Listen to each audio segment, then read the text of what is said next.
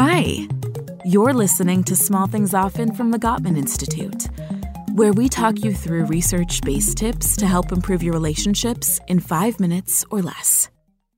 Today's tip is about staying connected to your partner by asking the right questions. And we're not talking about questions like, what's for dinner? Or, could you clean the lint trap in the dryer? Nope. We're talking about meaningful questions that can deepen your relationship. Because here's the thing. Sure, you can show your love to your partner through large romantic gestures, like giving them a beautiful gift for their birthday, or maybe taking them on a great vacation. Pre-pandemic, of course. But the happiest couples stay emotionally connected through the small moments in their lives. And one of those ways is to ask your partner open-ended questions, and then actively listen to how they respond. Don't know where to start? Try this. Put aside twenty minutes when you and your partner can be alone. Turn off the T V and cell phones. Then sit down together with a cup of coffee, a glass of wine, however you prefer to relax, and really spend time learning about each other. Remember to let yourself be vulnerable and be fully present to each other's answers. Here's five questions to ask each other that will help you connect. First, what are your three biggest needs, and how can I fulfill them? It's a great question. Do they need you to be a better listener? Maybe they need to be told more often that they are loved. Or maybe they need some time alone every once in a while. You might be surprised by what you learn and how you can be there for them. Ask about their years as a kid. For instance, what is your best and worst memory of your childhood?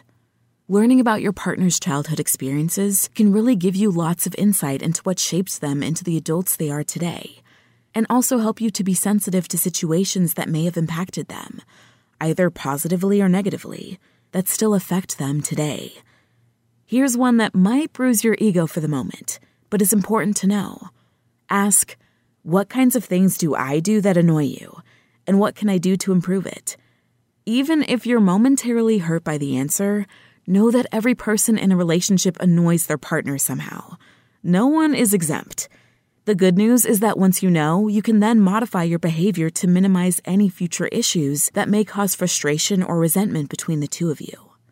Here's another great question. Does anything keep you awake at night that you haven't shared with me? Maybe your partner has been keeping something inside, like a financial or health issue, that they don't want to burden you with. Or maybe for some reason they've been afraid to share it. Once they open up, you can then be by their side to love and support them. And finally, ask, how can we make our sex life better?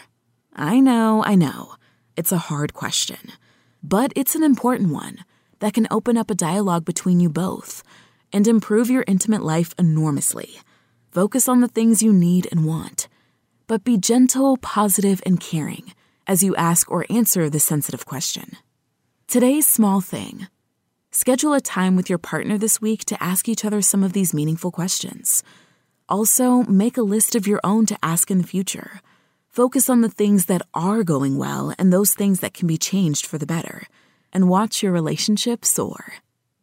Tune in to the next episode of Small Things Often for another quick tip from the Gottman Institute, helping you maintain and strengthen all of your relationships.